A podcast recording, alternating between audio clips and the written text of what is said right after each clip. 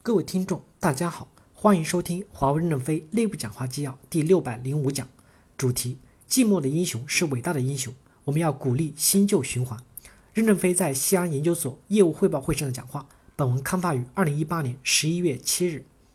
西安在产品的生命后周期管理有贡献，也要选拔选拔单把玩。更重要的是要让优秀的员工大循环起来，把生命后周期的管理的经验从新产品的立项开始输入。例如五 G、网络安全等新产品，让他们一开始就引用生命后周期管理的经验，使我们的新产品更健康。通过人员的流动循环，将经验带入新产品。生命后周期的专家也要短期走上服务战场，对事故多发点调研，增加场景化的认识。内地研究所的通病是你们不受季风的冲击，容易堕怠。我们一定不要让暖风熏得人人醉，振奋起来，朝向新技术、新时代奋勇前进。这点一定要克服。我们在现在的困难环境下不努力会失败的。要敢于让一些优秀的员工脱颖而出，让组织充满活力。